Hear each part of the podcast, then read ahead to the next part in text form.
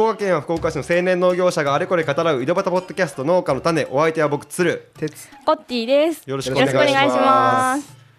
はい、もうすぐ夏野菜の時期ですけど、今日はねスペシャルゲストを、電話出演ですけれども、お呼びしております。知ってる方もかなり多いと思います。明治大学准教授飯田康之さんです。よろしくお願いします。よろしくお願いします。よろしくお願いします。よろしくお願いします。飯田さん、ありがとうございます。ありがとうございます。僕がですねもう大ファンでですね恐縮です。飯田さんの話がものすごく分かりやすくて、ラジオとかで皆さん知ってる方もいると思うんですけど、経済学の話とかでもその話を聞いてるだけでワクワクするような、そんなコメンテーターって言っていいんですかね、学者さん。そうですね、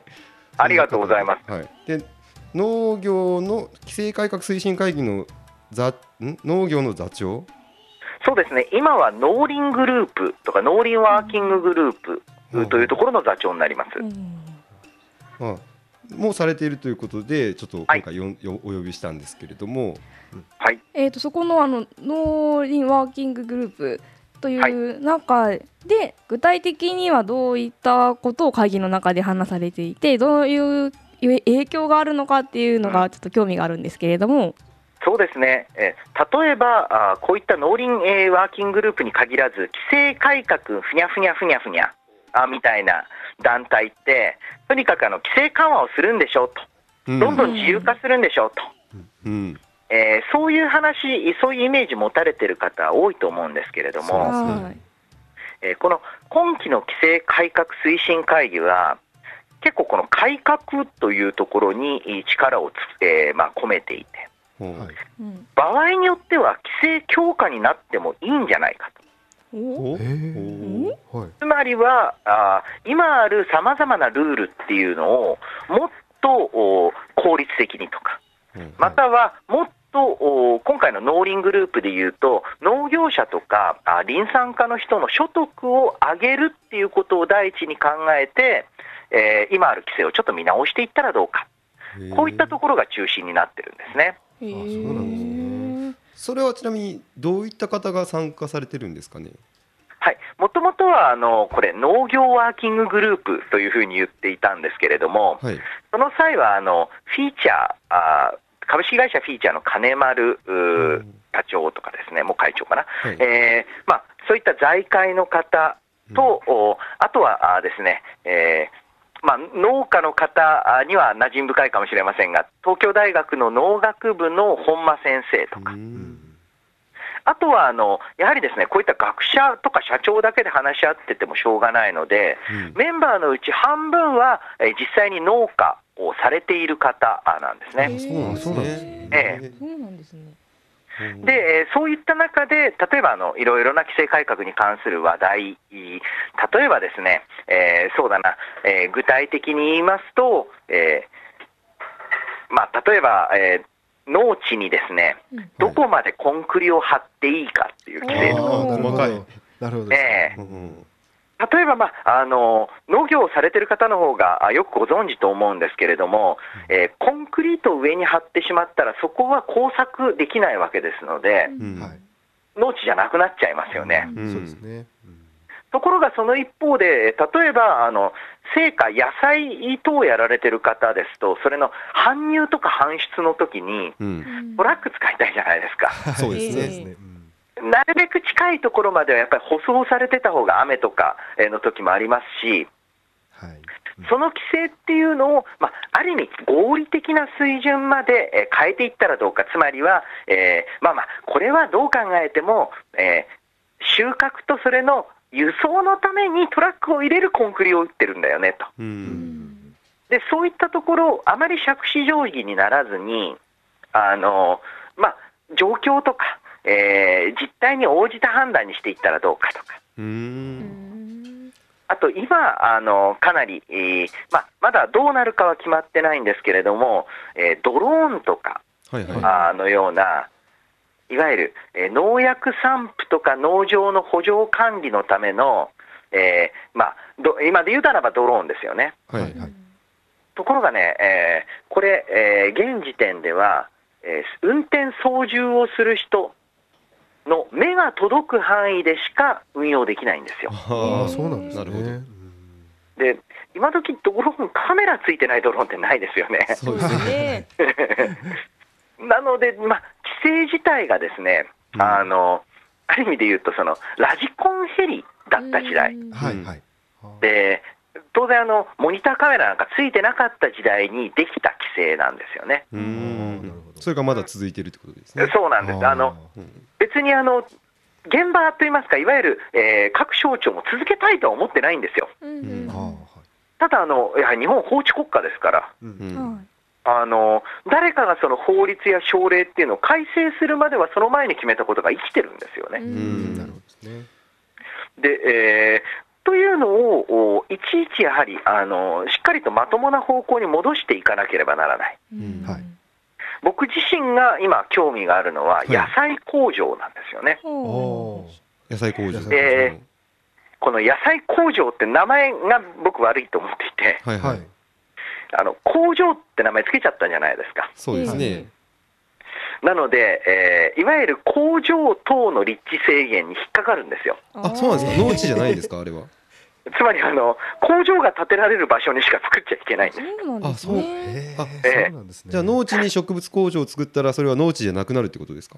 あ、そうです、そうです。現時点です。そうです。知らなかったですね。さらに言うと工場が建ててはいけない場所には野菜工場を建てられないんです。じゃあそういうところも規制を変えていくっていうことをお仕事されてるんですね。なんといってもこれがなければもっと便利なのにとか、これがなければもっと楽なのにっていうルール多いんですよね。これ私自身はもともと経済学専門なんで、例えば雇用のルールとか、あとは今回重要な市場の市場のルールとかも、で、現場の人にこれってなんで必要なんですかって聞いても、規制当局の人に一瞬詰まっちゃったりするんですよね。そんなんいっぱいありますもんね。私自身が別にこれがいいとは思ってないんですよと言われて、でもそういうルールなんですと。じゃあ結構細かく見ていかれているということなんですね。そうですね。そうすると現状のですね、農業に対する、問題点については何があるというふうにお考えでしょうか。やはりですね、農業については実は今同時に林業もやっていることですごく分かってきたのは、農業やっぱり改革かなり林業や水産業に比べると進んでるんですよね。あ、そうですか。で、これなぜかというと正直ですね、農林水産業の中で一番農業が、個々の農家さんの独立性が高いんです。つまり、俺は低農薬やるぞと思ったらできるんですね。で、俺はこういう利材をしっかり稼げるブランドものの商品作るぞって言ったらもちろんみんなで協力した方が楽でしょうけれども、その気になれば、一農家の努力でできることっていうのが結構ある。で、一方林業と水産業実はそうはいかないんですよね。やっぱりその港を津って言ったりしますけれども、津全体で意思統一されてないとできることもできない。林業も山全体がそうですよね。その意味で、農業の場合はむしろですね、上からこういう改革あるべしっていうよりはですね、すごく意識が高いっていうと最近ちょっと悪口っぽいんですけれどもつまりはもうすごい活躍している農家さん、いわゆるカリスマ農家の方っていうの活動っていうのがどんどん普及していくと。伝道を全部真似することはできないんですけれども、ここは参考になるなとか、これとかはうちでもできんじゃないかっていうのが多くのところに広がっていくことを通じて、実は農業の規制って変わっていくし、むしろですね、こういった改革推進会議みたいなところはですね、または規制改革会議みたいなところはそういった現場の農家さんからこれがない方が楽なんです、これがあるせいで何々ができませんって声を吸い上げて、それを実現していく。であと、これはぜひ現場の農家さんに知っておいていただきたいんですけれども、こういう規制があって、例えば何々ができません、補助の例えばコンクリ化ができませんとか、一部のビニールハウスに対するその中の、地面の規制がありますとかで、いろんな規制今までぶち当たったと思うんですね。で、農業委員会であったり、あとは役所とかに、こういうのがあるんですけれどもなんでいけないんですかっていうふうに、訴えられたというか相談に行かれた方もあるかと思うんですけれども、このような農業に関する現場の規制、かなりの部分が実は規制がない場合があるんです。どういうことですか？ないのにあると思っているということですか？そうなんです。つまりはずっと運用上その地域の、いわゆる、農林例えば農業委員会であったり、農政局のところがずっとその運用でやってきたので、ずっとそれを引き継いでるうちに、規制する側もされる側もみんなルールだと思っちゃってるっていう場合がある。この辺りあるわ。なんか釈然としない、なんかそれはダメですって言われたこと結構あるんですよね。で、その釈然としないものについては、この規制改革推進会議はホットラインっていうのがありまして、こういう規制改革をしてほしいですと、またはこんな規制があるせいで私の、ビジネスっていうのはちょっとこういうふうにうまくいってませんとか、できないことが多いですと。なるほど。っていう話を集めてるんですけれども、知らんかったと結構少なくないケースが農林水産省とかに問い合わせたり、または、農業と関わりあることですと国土交通省ですよね、問い合わせると、いやそんな規制はないですって言われることがある。そうなんですね。ホットラインっていうのはホームページ上かなんかにあるんですかね。そうですね、規制改革推進会議のホットラインで引いていただくと、いろいろ問い合わせをされて、いや例えばこの会議の委員たちの間もそうだそうだと、これは改正が必要だって言って省庁に問い合わせるとですね、いやそれは特に法的な根拠がある話ではないので、法的根拠がありませんというふうに当局に言ってあげてくださいっていうような。実は結構日本ってそういうの多いんですよね。村の規制じゃないですけど、結構あるでしょうね。なんとなくみんなそうしてきて、なのでなんと言いますか、大富豪、福岡だとどっちだろう、大富豪とか大貧民っていうゲームで縛りってあるじゃないですか。3回同じ色の札が続いたらその色しか出しちゃいけないとか、それと同じでですね、規制って結構、規制だと思われてる何かって、同じような適用が2、3回続くと、慣習になるわけですね。なんかね、慣習になり、それが10年、20年すると、あたかも法律だとみんなが思い込む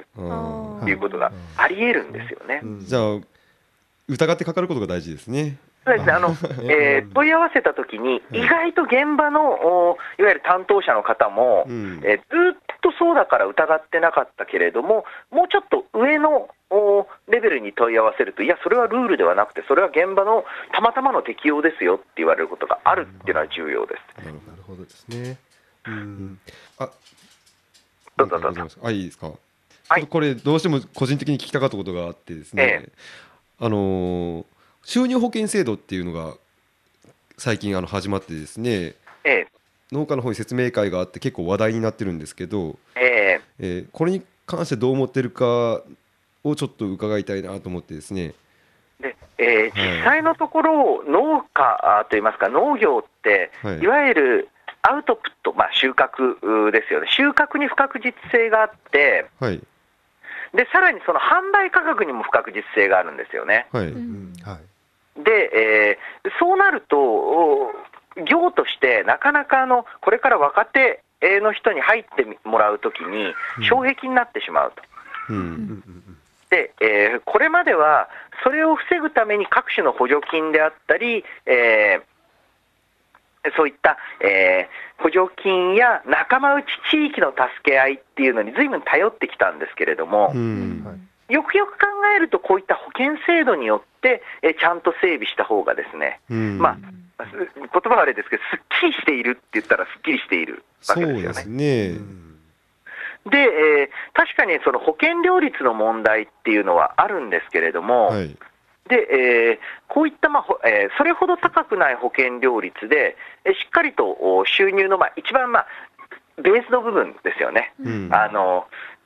最低でもこのぐらいもらえるっていう収入がちゃんと整備されることはこれからの農業にとってもいいことだと思うんですね。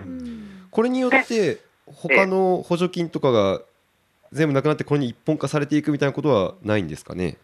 僕はそれはやるべきではないと思ってるんです。そうですか。で、何よりもですね、よく補助金がっていう話されるんですけれども、はい、僕自身も農業に関する補助金問題だらけだと思ってます。ただ、だからといって補助金なくせっていうのは無理な話で、なんでかというと世界中の先進国で農業に補助金を出してない国って存在しません。単に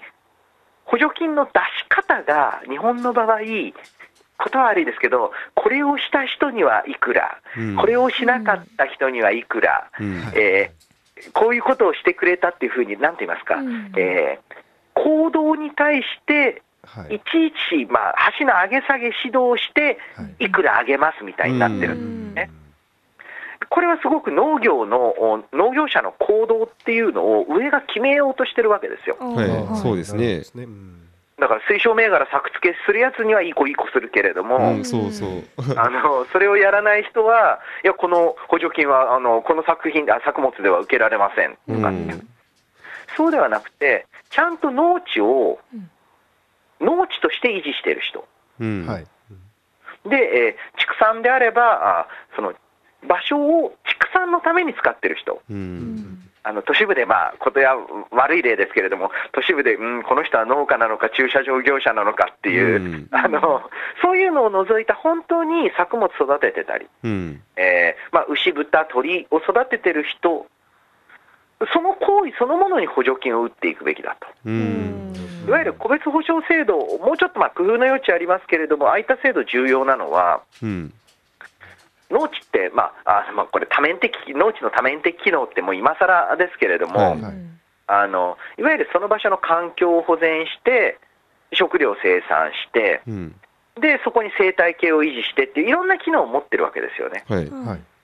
でそれに対して補助金がつくのは当然なんです。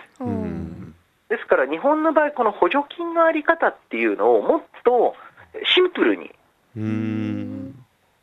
例えば、いわゆる栽培農家であれば、作物を育ててれば、例えば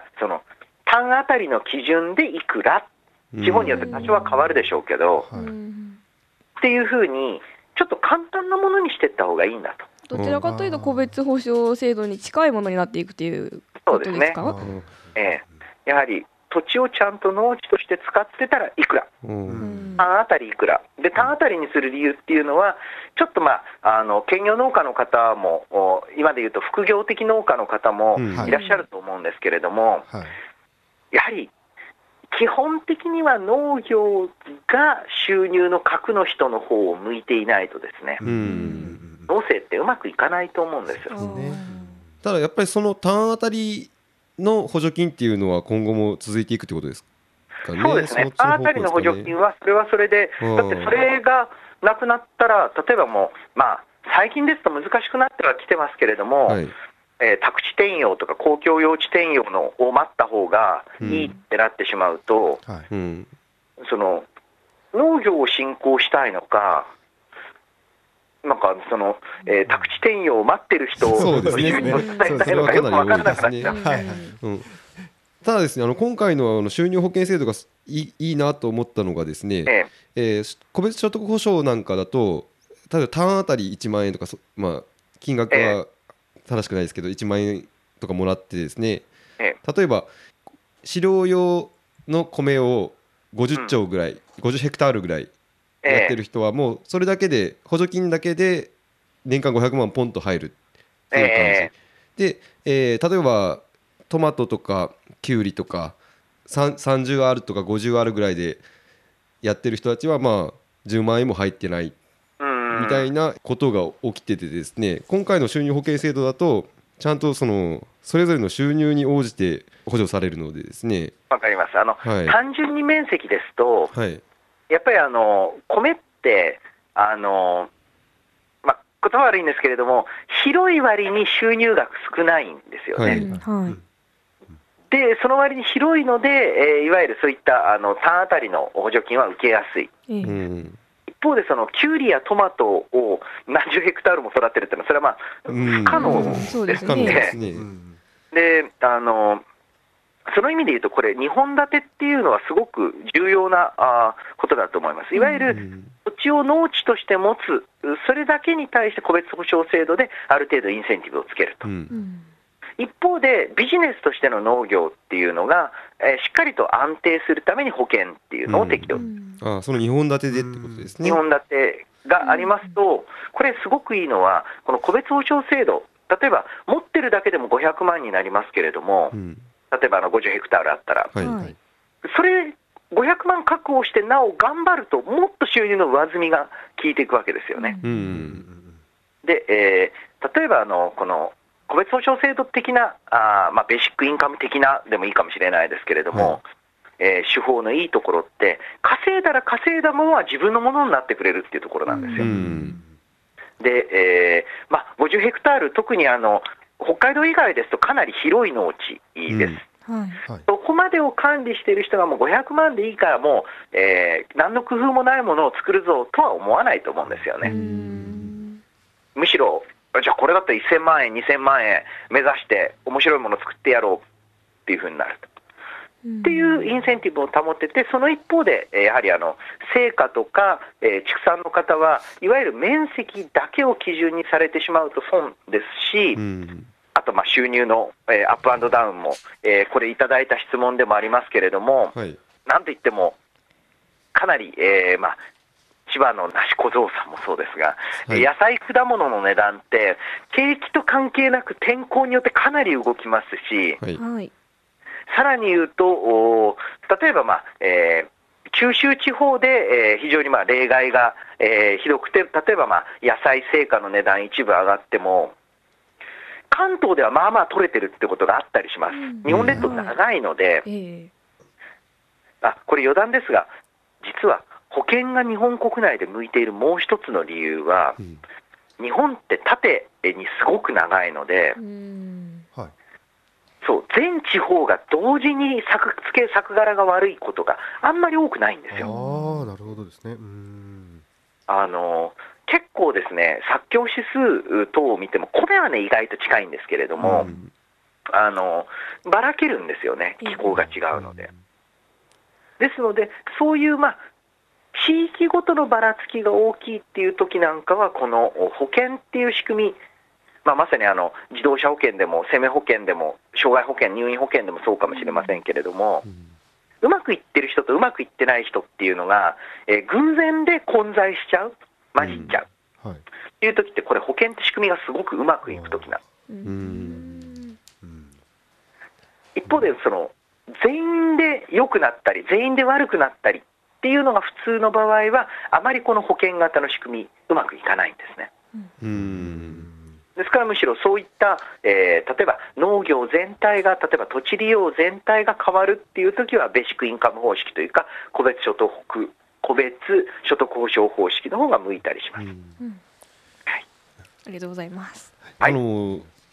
分たち結構若い農家がこのリスナーもかなり多いんですよね。これからですねどんどんやっていきたいという意欲的な若い農家がどういう経営をしていけばいいかっていうのを飯田さんの視点からどういうふうに感じます？そうですね、よくですねこういった規制改革の時に、もっと企業が参入すればっていうのをテレビとかでよく言うじゃないですか。言いますね。あれ僕全く間違いだと思ってて、そうですか。どんな先進的な農業地域世界のですね、でも農業の主役って、家族営農なんですよ。そうですね。なんでかっていうと農業って私みたいなもんが言うのもあれなんですけれども、はい、いわゆる作付け全くしてない農閑期を除くとですね、はい、24時間毎日、週休0日でずっと気にはしてなきゃいけないじゃないですか。そうですね。その通りですね。でその一方で別に24時間畑で働いてるわけじゃないじゃないですか。うん、そうです。そうするといわゆる一般的な人を雇って働かせるってタイプの労働に向かないんですよ。はい、それは感じますね。いつもしかしたらちょっと雨が降ったらちょっと用水路を心配しなきゃいけないけど、雨いつ降るか分かってないので、コンビニのバイトみたいにシフト組んどくわけにいかないわけですよね。そうですね。ずっと働いてるわけじゃないですけれども、いつ動かなきゃならないかっていうのが確定しないので、いわゆる人を雇うっていうのが難しいんです。はい。結局世界で見ても企業の営農っていうのができてるのっていうのは、もう天候が一定していて、かつ果樹のように作物を収穫する時期が一時期に集中するような場所、作物だからオレンジとかですよね、はいはい、だからそういうちょっと特殊なものだけで基本的にはどこでも家族が営農してるんですね。なので日本は家族営農だから、生産性低くて当然だってのはこれは嘘で、世界中どこでも家族営農は普通なんだと、はい、じゃあ特別法人化を目指して頑張ろうってする必要はないってことですかね。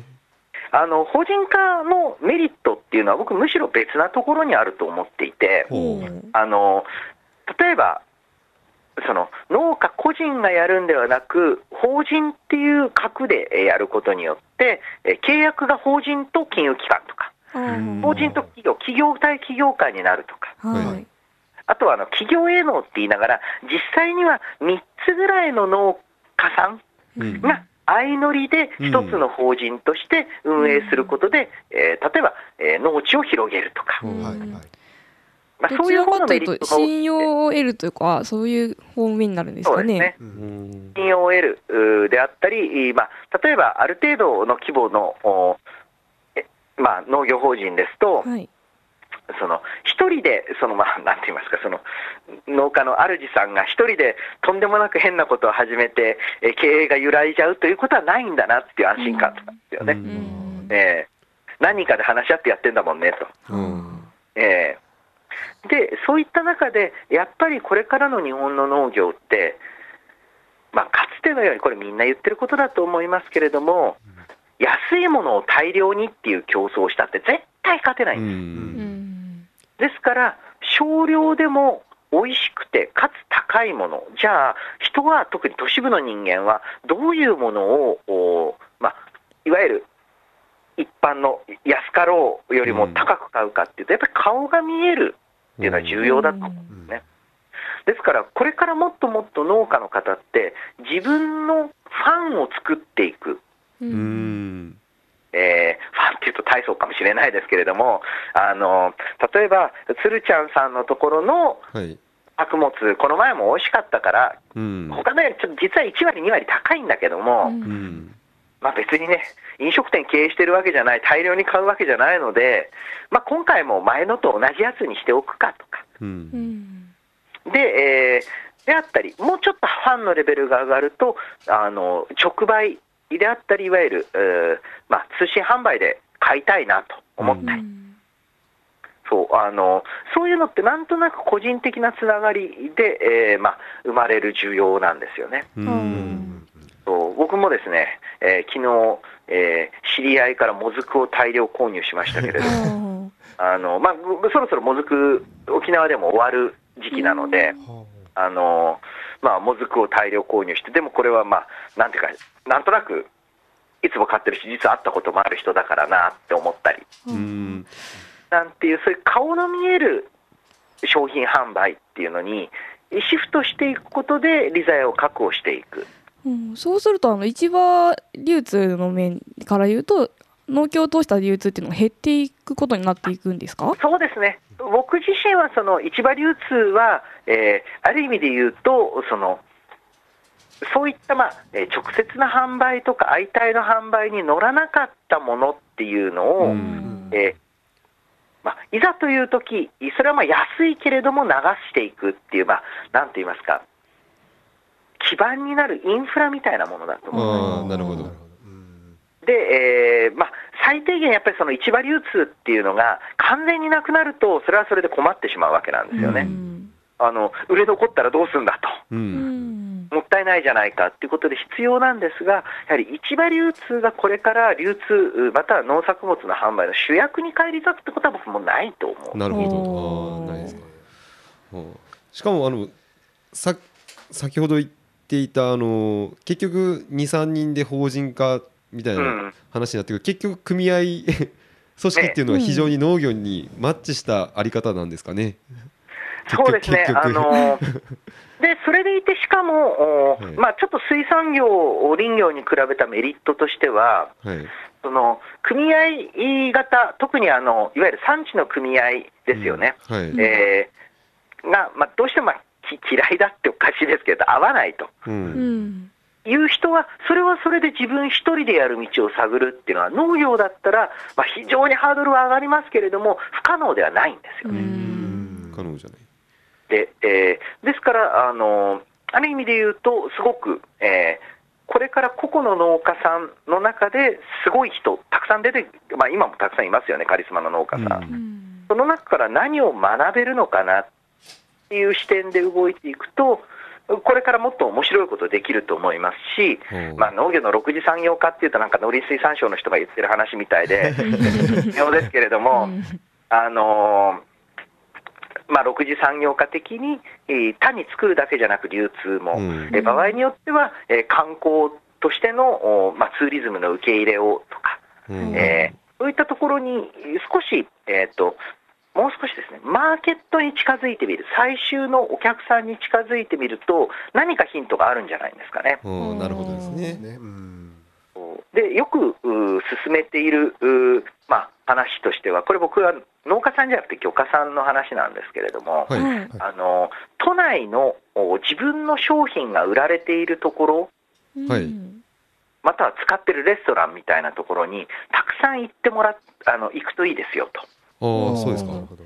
そうすると自分に何が求められているのかなんとなく分かってくる。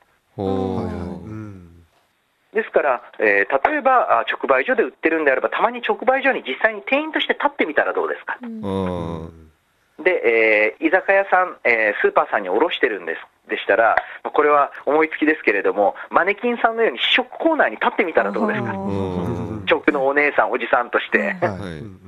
そうすると、ああ自分たちの作ってるものってこんなに喜ばれてるんだなって喜びもありますし、こういう人がこういう理由で買ってるんだなと、いうのが分かってくると、次にやるべきことっていうのも見えてきやすいんじゃないでしょうか。なるほどですね。で、そこでアイデアを生むことが大事ってことですね。そうですね。すみません、ちょっと時間が結構言ってた時間になってしまったんですけど、リ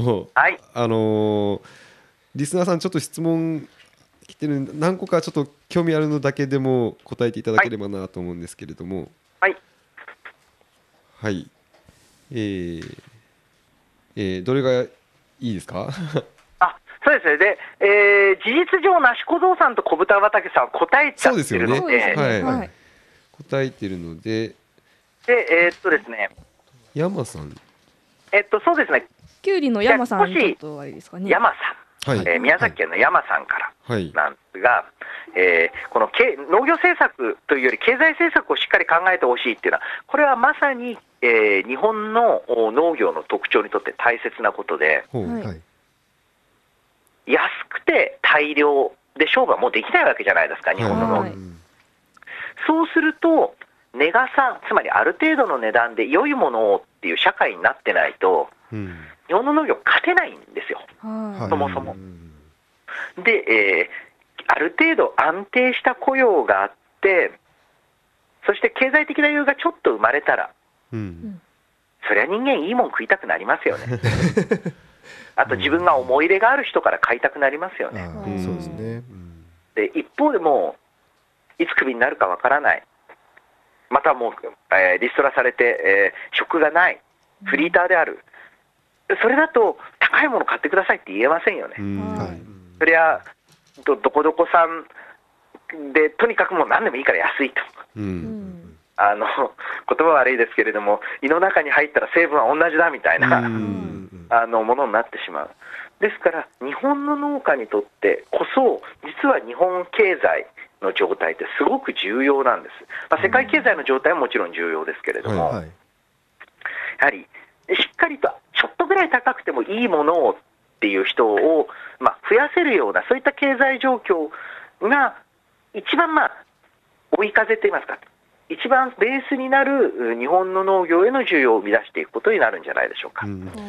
それは実現しますかね。今、特に雇用が安定してきてるっていうのは大きな追い風だと思います。日本の場合、失業してたりすればともかくとして、ある程度安定的な雇用があれば、曲がりなりにも世界第3位の経済大国ですから、自分の雇用が安定していれば少しいいものを、少し安心できるものをっていう風な風潮っていうのは必ず出てくるんですね。あともう一つは、日本全体高齢化していますから、私もですね、それこそ20代の頃のような無茶な食い方飲み方できないわけ で、量食べないってなったら、なおさら品質とか安心感の人間向いていきますから、逆に高齢化を利用してってことですね。ですから、そういったところでしっかりとちゃんとした値段のものっていうのを、またちゃんとした値段で買ってもらえるものを作っていくっていうのが、これからの日本の農業のトレンドですし、さらに言うと、それを可能にするような経済景気の状況っていうのを保たないと、やはりですね、これはもともと農業ってすべての食料ですから基礎だと言われつつもですね、日本の農業が得意にしているのは、その生存するしないみたいなところの商品じゃないんですよと、当然ですよね。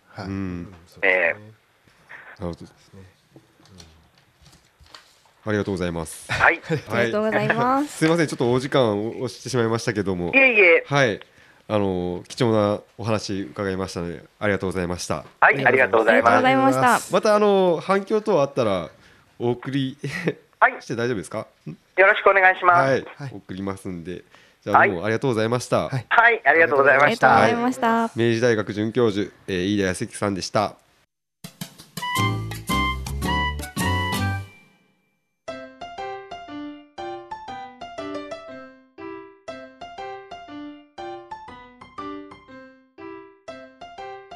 ゲストの方が来るって決まってからですね、ほんと数時間なんですけど、過去50回ぐらいにメッセージくれた人だけに、この人が来るんで、聞きたいことありませんかって送ったんですよ。そしたらもうその数時間でダーって反響すごいですね。ダーッと来て、結構丁寧に答えてくださいましたけども、その質問に関しては、時間制限があったんで読まなかったんでですね、ちょっと紹介させていただきます。ちょっと鼻詰まっとうけんいいですか。じゃあ、千葉県梨生産者梨小僧さんから紹介します。前は梨野郎かなんかで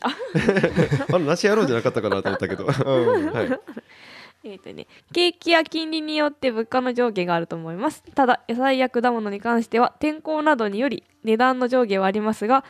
景気や金利によって値段が上下したという話はあまり聞いたことがありません。穀物や米は株取引みたいな価格変動はあるとは思いますが、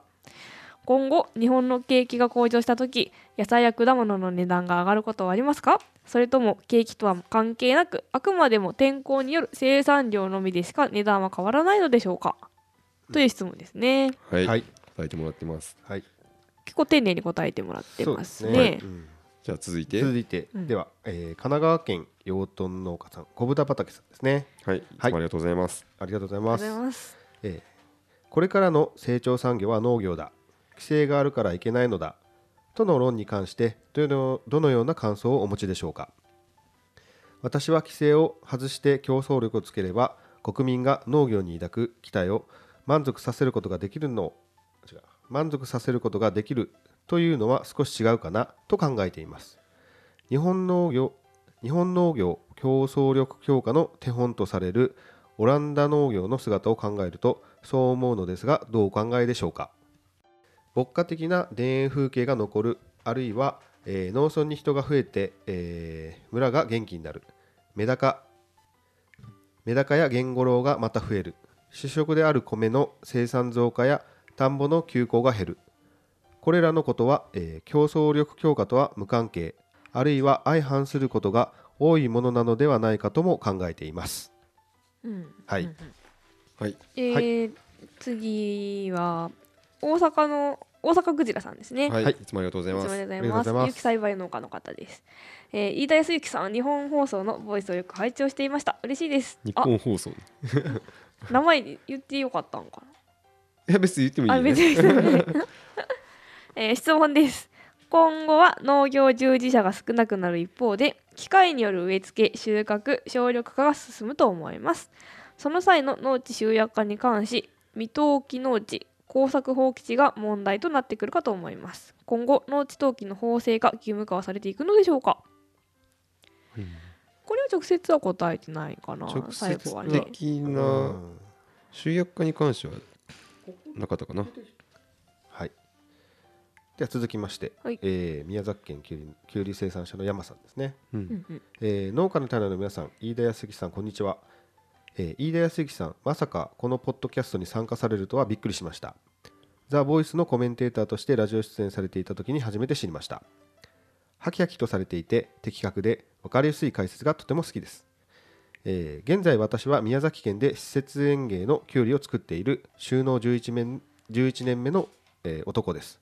数年前からオランダの栽培技術の環境制御に取り組んでいます。私は農業政策というより経済政策をもっとしっかり考えてほしいと思っています。消費増税はなくし、むしろ税率を下げ、毎年少しずつインフレになるだけで作物の単価が下がりにくくなると思いますので、安定した経営ができると思います。ちょっと緊張しましたね、みんな。いや、した緊張したね。結構緊張するね、本当に。うん。多分初めてこんなに緊張してたよね、全員ね。本当。緊張した理由は、若干テレビの中で見てる人っていうイメージがあったか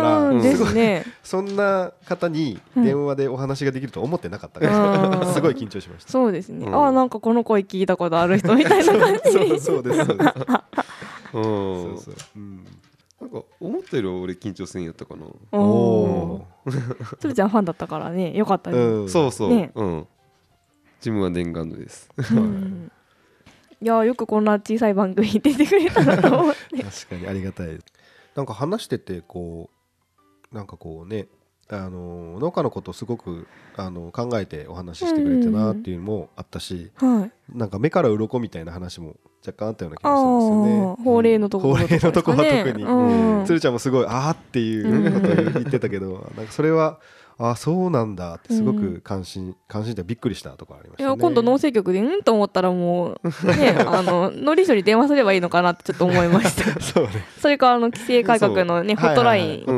ン、みんな出ましよう、法的になんか問題あるんですかっていう。そうなんかって思うとこほんといっぱいありますよね。相当心当たりあるよ。うちもハウス建てるとき相当なんかいろいろ揉めました。あ、そうなんだね。絶対おかしくないと思うの。そう、おかしくないと思うのいっぱいあって、あと規制が若干変わってきて、コンクリね許されるっていうのは本当に変わってきてくれるとありがたいなって思うところが多いですよね。そうですね。昔うちのところも堂々とコンクリしてたら本当にみんなびっくりしてたもんね。これハウスの横とかなんかダメでしょうって言われたんですけど、やっと法律の方が追いついてきてくれる。そうちょっとアスファルトになっとだけでなんかここは宅地になりますって税金が取れたり、見に来るっちゃん。結構ね見張りに来てて、あれうちもちょっとコンクリあるんですけど、どうなってんですかね。タイミングのもあるかもしれない。いろいろ細かいなんか多分やけにそれも多分決まりじゃなくて、うん、そこそこの監修なんやろ、うん、だって会計関西が来た時は何も言わなかったですもんね。あ、はいはい、うん、もっと上の方に聞いたら実は全然違ったってこと、うん、実は良かったとかあるのかもしれないですね。それはあるかもしれない、うんうん、なんかあったかな。でもちょっと俺掴んできたんで、これからどんどん、うん、月1ぐらいでゲストを呼んでいきたいなと思うんですよ、ね、あ、いいですね、うんうん、ちょっと張りが出るしね。出る出る、うん、いつもないこの緊張緊張感、ねうん、ちゃんと収録するっていうまあ、ワクワクしますしね、うん、そうだね、うん、ワクワクするけど一番初めみたいなワクワクはいらないけどねあの機材が調整間に合うのかみたいなのは機材トラブルが直前にあってで30分前、収録30分前にやっと開通しましたね。開通して、そう本当はその前に1話撮る予定で、そうそうそう、1時間半前から来てたんだけどねそれどころじゃなかった、ね、うん、それどころじゃなかったで、あと30分そわそわしてたしねいやだけど余裕があるとそわそわするし、そうですね、うん、あ、でも俺トラブルがあったおかげで、あ、緊張があんまなかったかもしれない、うん、ああなるほどねじゃあ良かったということで、逆に確かに確かに、うんうん、飯田さんに対してね、なんかメッセージあったらぜひ送ってください、届けます、はいはい、ぜひぜひ。今回のメッセージもしっかり読んでくれてたんでですね、はい、ちゃんとね全部読んでくださってたのが感動でしたね、うんむしろ30分の内容じゃないぐらいのレベルの、ね、中身だったような気もするけど、うん、かなりだってラジオ番組とか話してもだってね、そうね、10分とか5分10分ぐらい、うん、で一つのテーマで、そうですね、うん、コメンテーターですからね、そうですねすごい、うん、なかなかですよ。しかも農業に絞って聞けるなんてないですからね、はい、もしこの人の話が聞きたいっていうのが、うん、おこんなあったらぜひ送ってください。鶴ちゃんが頑張って交渉しますから、はい、交渉しますんで、うん、大雑感なんで交渉して出てもらいます。ちなみにメッセージは過去50回にメールをくれた人に送ってるので、ちょっとでも送っとったら得ですよああなるほど、うん、普段メッセージくれてる人は直接聞ける機会を設けれるようにしますんで、はい、でちょメッセージですね、はい、K さん、質問募集のメッセージを送っていただきありがとうございます。質問を送る時間の余裕がなく今回見送りました。数時間しか募集できなかったです、ね、はい、ですがきっと他のリスナーの方からいろんなメッセージが届いているんだろうなと勝手に想像しています。今後取り扱ってほしい話題の提案は、都市農地の貸借の円滑化法案について、うん、それホットラインで言ったらいいかもねそうですねいやこれをちょっと話してほしいっていうのと、はい、ゲストで呼んでほしい方、うん、が玉名牧場の矢野のぞみさん、男性の方っぽいですけどね、はいはい、結構面白い農家の方みたいで、ぜひこの人を呼んでくださいっていうのがありましたんで、うん、はい、こんな感じでね、皆さんこの人呼んでくださいっていうのがあったら、うんうんうんうんうんうん、どしどし送ってください。よろしくお願いします。よろしくお願いします。よろしくお願いします。メールアドレスは pod@mintani.com、 pod@mintani.com です。はいはい。非農家の種も募集中ですね。あ、そうだそうだ、非農家の種、うん、はい。みんなの種、今回は非農家の種になってます。はい、農家じゃない人、何でもいいから送ってください。はい、お願いします。ちょっと広くて。うん、雑な感じですけど、うんまあ、何でもいいんでですね、本当に送ってください、はいはい、ステッカーも送りますからね、はい、住所も書いてください、はいはい、よろしくお願いします。お願いします。ではまた今度バイバイバイバイ、 バイバイ、ごきげんよう。